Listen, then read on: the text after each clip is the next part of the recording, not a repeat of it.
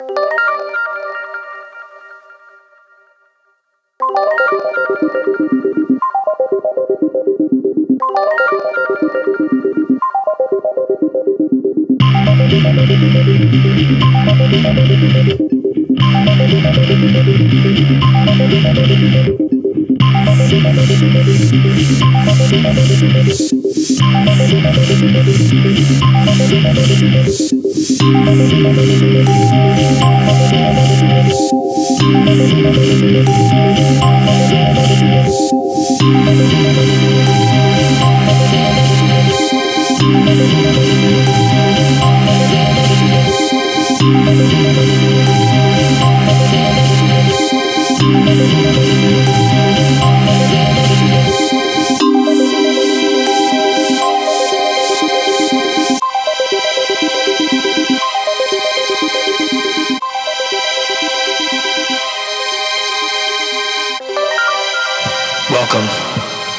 Truth Seekers. Hello, friends, and welcome to the Seiker Podcast at Service of Change, where we challenge reality, question that which we've been taught in hopes of inspiring a new direction of thought to bring about change. I'm your host, Dennis Nappy II, with Service of Change, where you can read my book for free, I Am Human, and We Are Not Who We Think We Are, just by going to serviceofchange.com slash I Am Human.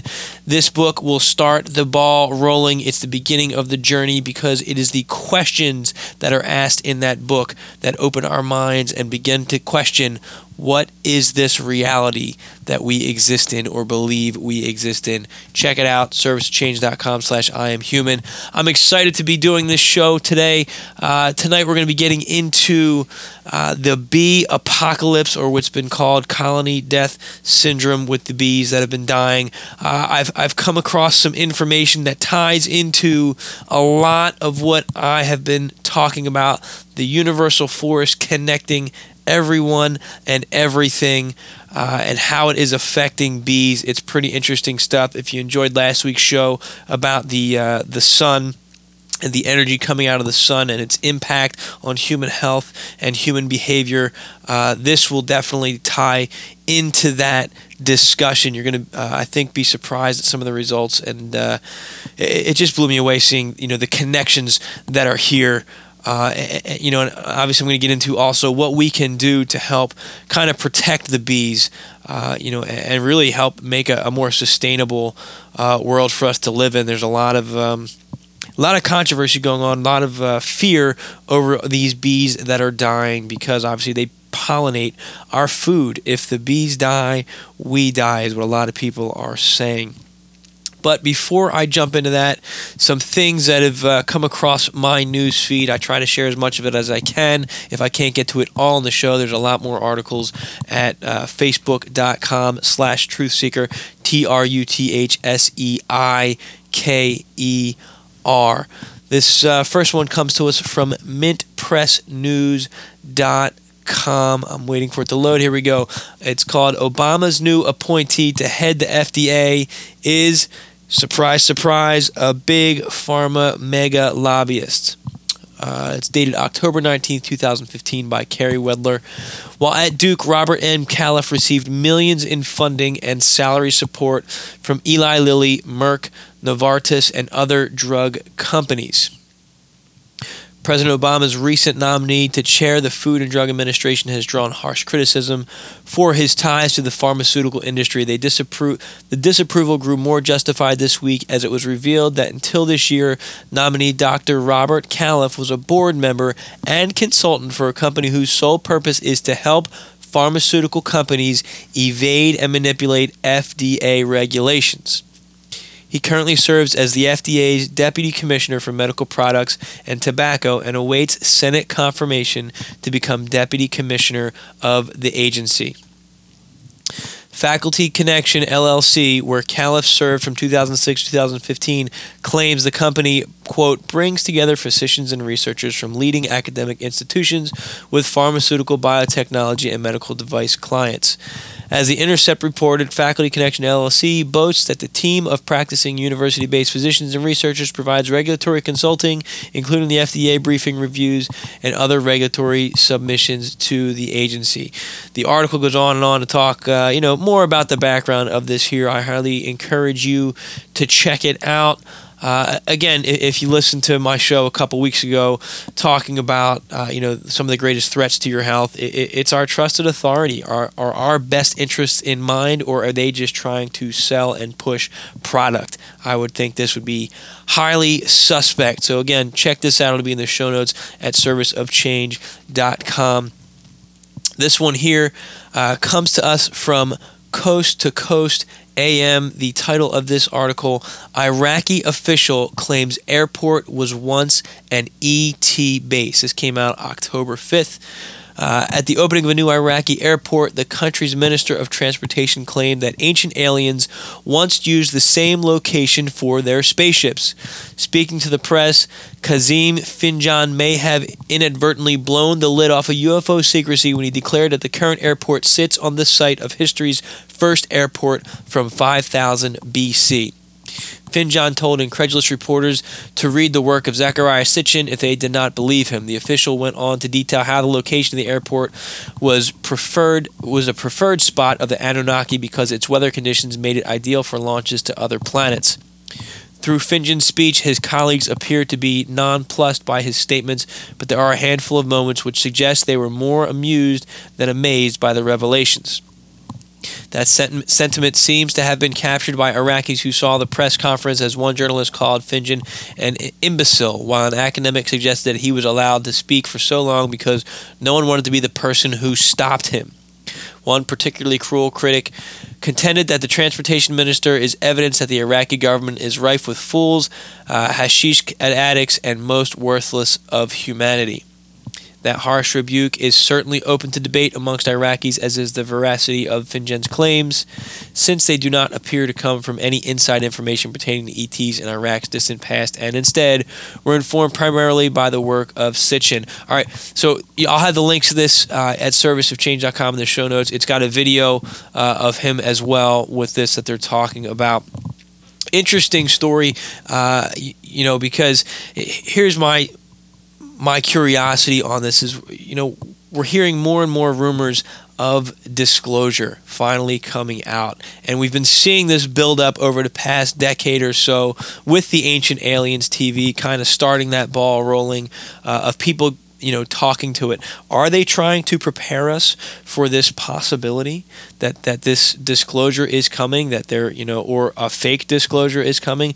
I, I don't know but it's more mainstream uh, you know and, and in a more I, I guess it's been received much more seriously in comparison to this article um, you know, with the Disclosure Project, the former Prime Minister of Canada does talk openly about UFOs and you know what he has experienced and seen and witnessed in his position there, his official position there. So, you know, I, I think we're moving towards that. Uh, you know, I, am always. Um, questioning the reason why this information is coming out, but it's definitely something to keep your attention on and, and keep your focus on. Uh, so again, that you can find that link at servicechange.com. Interesting technology piece that I came across called Urban Wearables. It's a uh, device that goes on your head and flashes some red lights at your eyes once it detects that you have reached REM sleep. And it is said to help induce lucid dreaming. Now, for those that aren't familiar with what lucid dreaming is, it's the ability to be aware that you are dreaming while you are dreaming. You can take control of your dreams and uh, apparently do all sorts of fun things. I've had a few lucid dreams in my experience. I try quite regularly to have them. Uh, you know, usually I'm awake and, and, start running around and saying, "Yay, I'm awake! I, am I'm, I'm in control," and I either end up waking myself up fully or fall back into the dream state. But I have had, um, you know, several moments of uh, you know of the lucid experience that can lead to uh, more out of body states and uh, you know some other really great exploration I'm always referring back to Robert Monroe and his work at the Monroe Institute, but he is one pioneer among many that has uh, explored in these realms. So anyway, this technology claims to do it. Looks like it's in the beginning stages. They have some crowdfunding. Uh, you know, the prices are in euro, so I'm not sure exactly where it's at. uh, where it's located, but 279 euros, early bird prices with 50% discount through a Kickstarter program that they have going on here. So I'll have links to this if you want to check this out uh, again in the show notes for this episode. But again, some some really interesting uh, technology coming there, and, and, again, we have to be caution with with technology because I you know I always worry. Uh, I think it's great. I think it's got great implications for us. Um, you know, there's always room for abuse there as well. With something like this, uh, you know, I, I, can see it, you know, having more benefits than, than negatives. I can't think of any negatives that come with it right now. Uh, you know, I am a proponent of understanding, and, and this is where I'm going with the show with the bees too, but you know, understanding the electromagnetic field that we're connected to. You know, I keep coming back to that in uh, in my research and in my shows because it's I believe that it's important. I believe that it's the key to uh, our connection to everything, and I believe if we can understand how this field operates, what we can do with it, uh, we'll then be able to understand how the field is being manipulated and hindering us, and the counter then we can develop countermeasures against it even if that's developing our own tech to block out all this junk that's out there that's interfering negatively with our own bodies. So this may be a useful tool moving forward or it may have the you know ability to be adapted into something along that level. So uh, you know tonight i want to talk about uh, you know the honeybees. And I, I did a show uh, months ago talking about it was in the news. South Carolina's, um, you know, sprayed some pesticides. Uh, I'm sorry, this wasn't. this was in September, early September. Seems like months ago, and they killed about 2.5 million bees. Uh, and you always see, you're, lately we're hearing in the news, you know, there's a bee apocalypse. We've got this sudden colony death, um, you know, going on where colonies are just dropping dead out of nowhere. Nobody really knows why. Uh, there's a, a, ton of theories out there uh, you know, pesticides being one of them.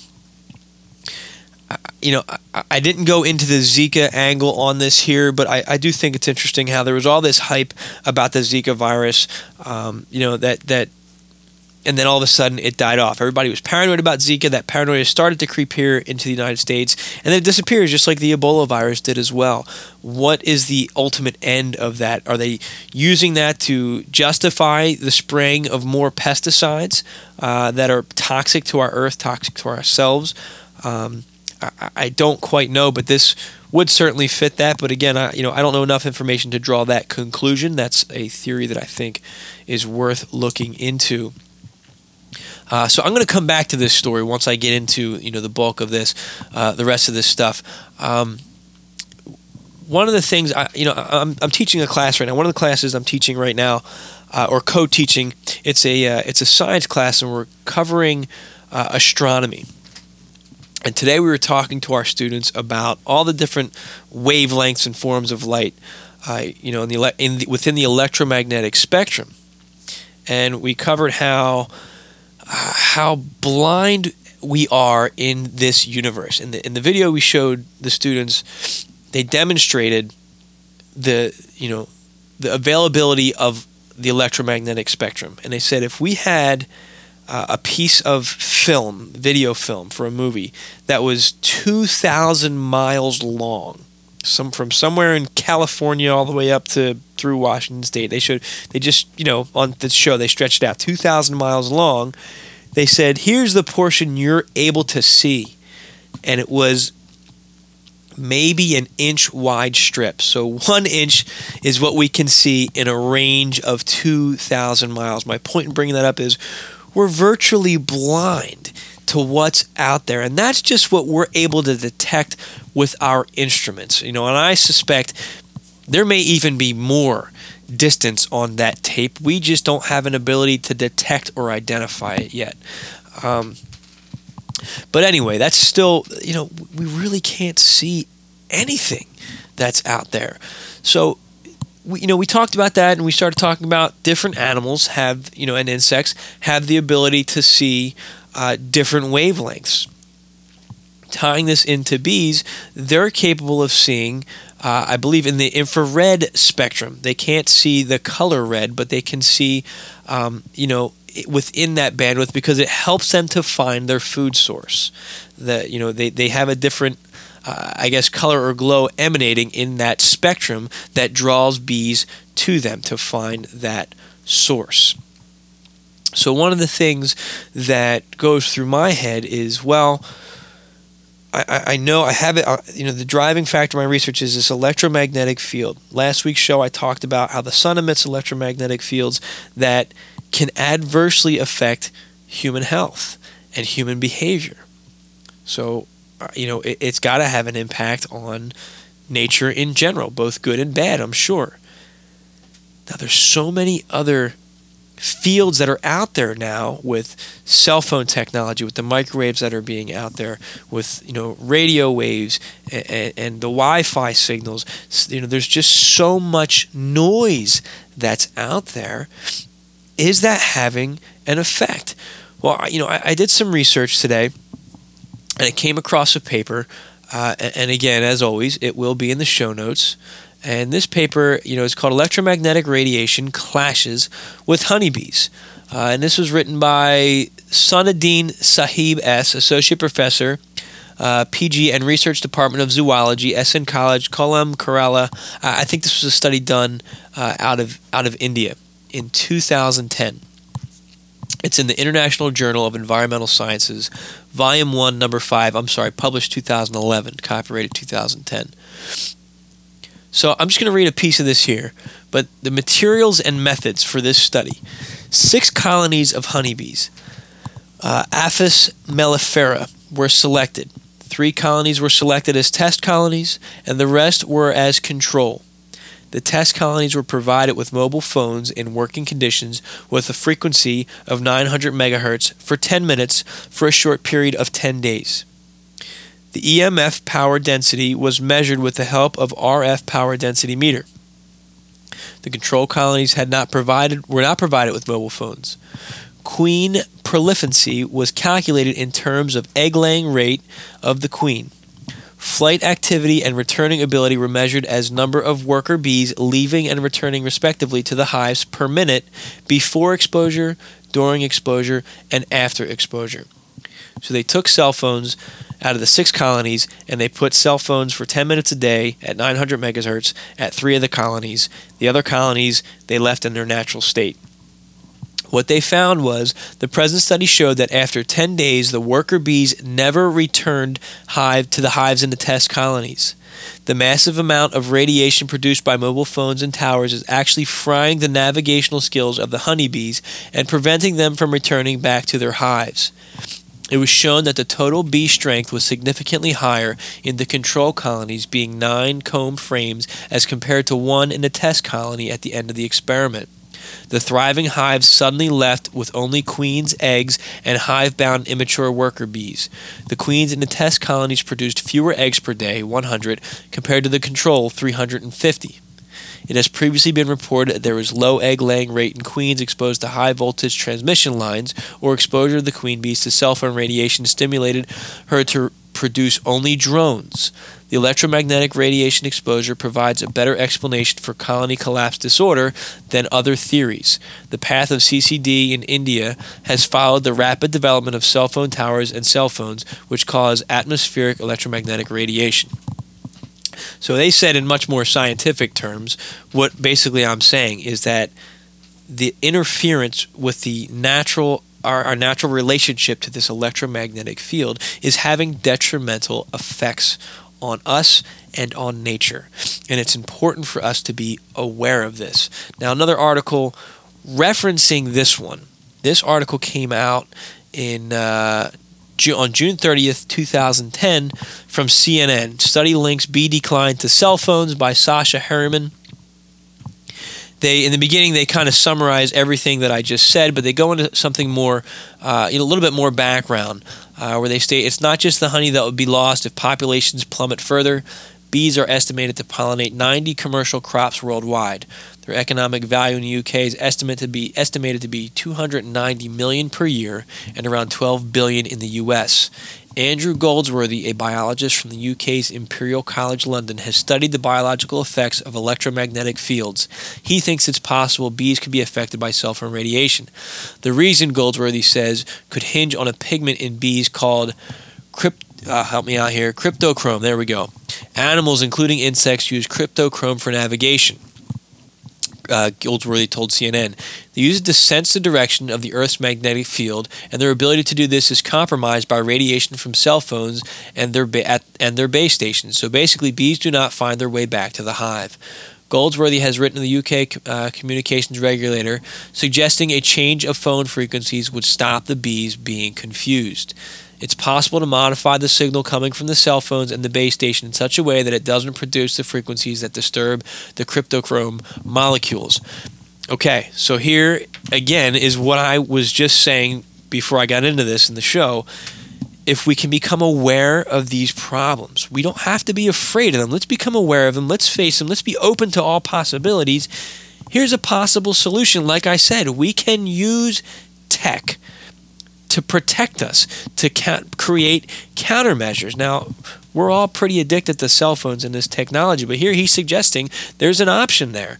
We can we can put countermeasures in and change the frequency just so it's not impacting these bees. I think that's a fascinating idea. I'd love to know more about that.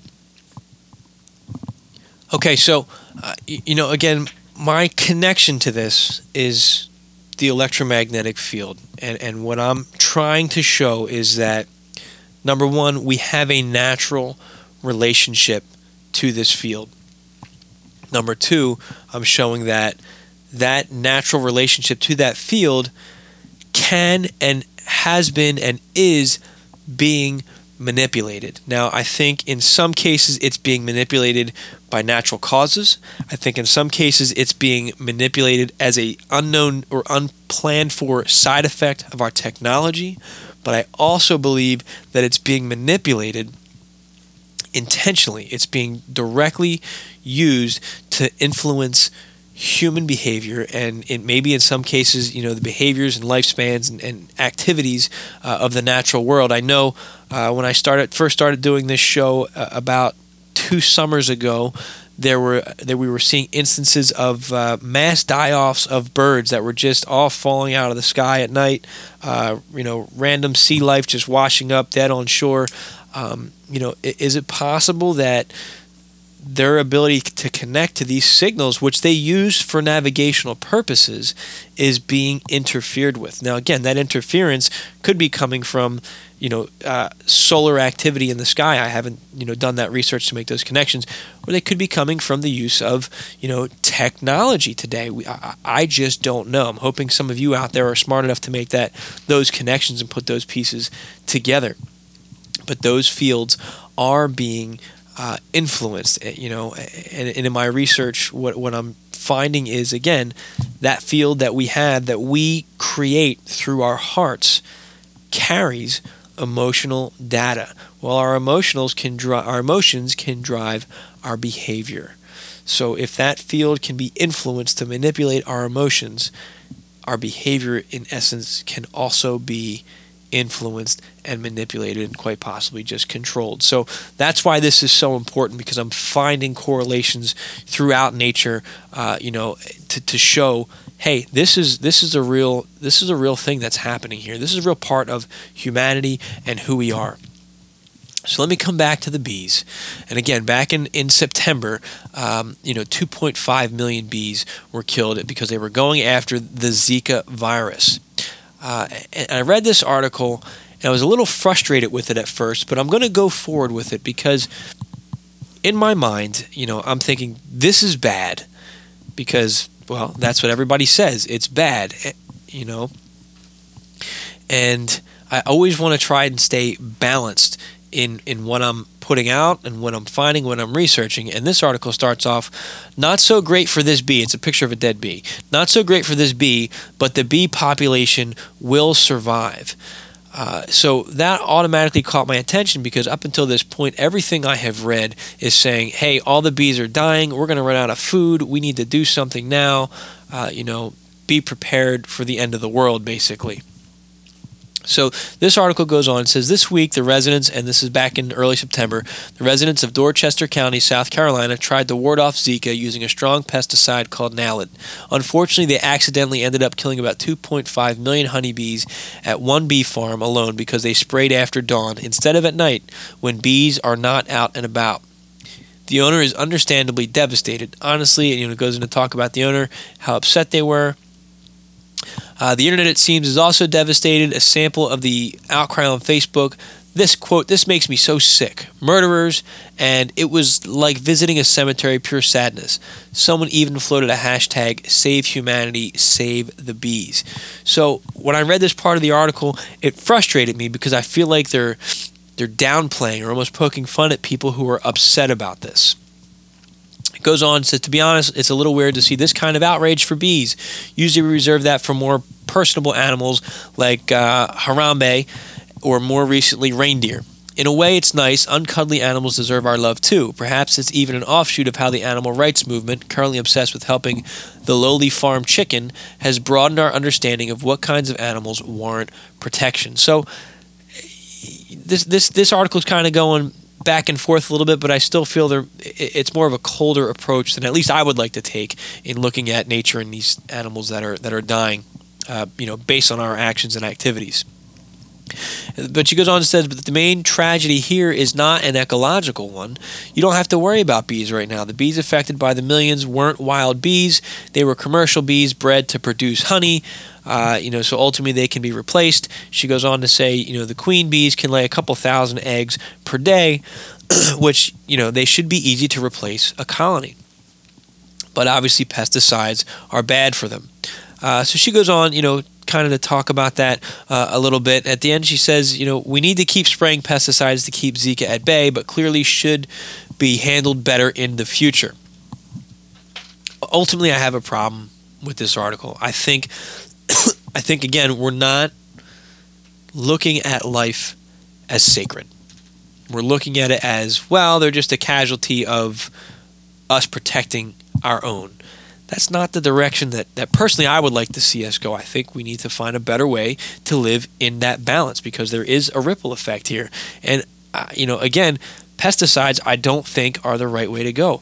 I know personally there's a guy, local guy, where I live, uh, he calls himself the Green Man. He's an exterminator, and he takes unwanted pests out of your home and doesn't use a sim a, a, a single quote unquote chemical pesticide. It's nothing man everything he uses is all natural. I've had him take care of some things on my home using uh, you know significant concentrations of essential oils. So there's no risk of getting cancer, you know, no negative effects for for people on that stuff.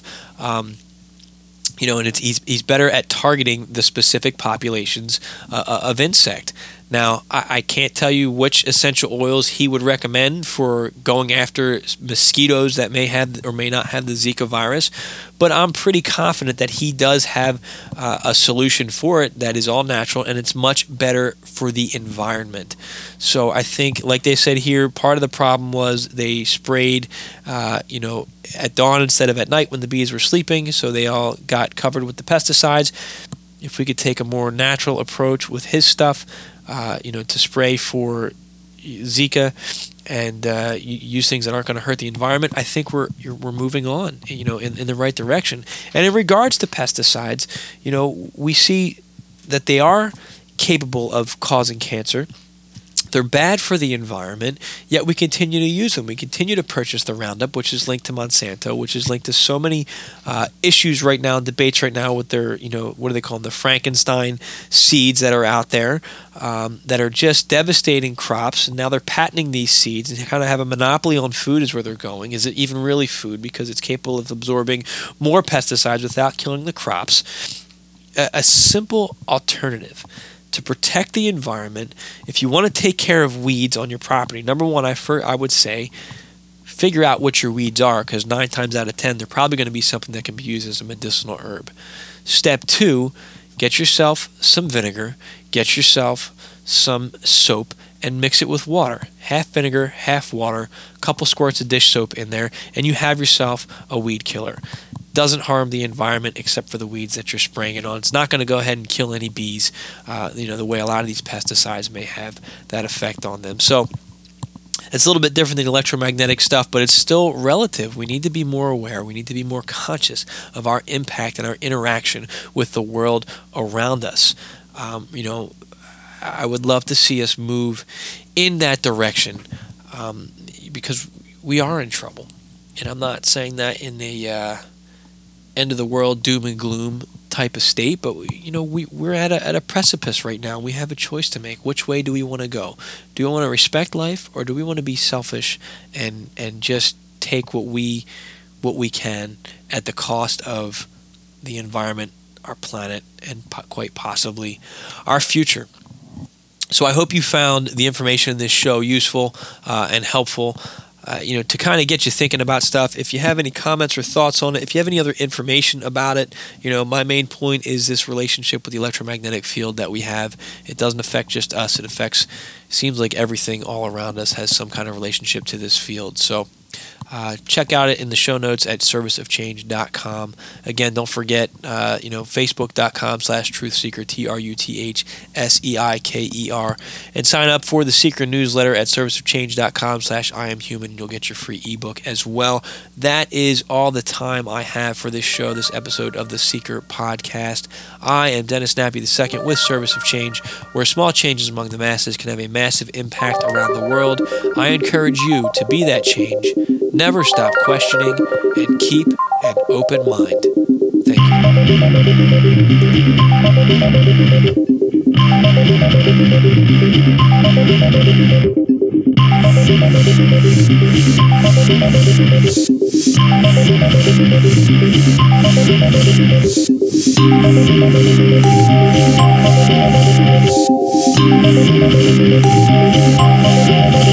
you.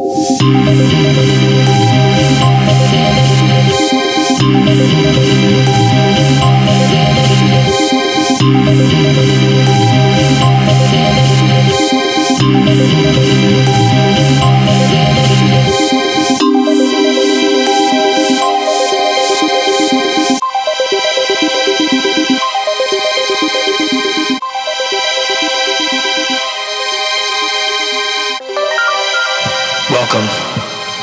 Truth Seekers.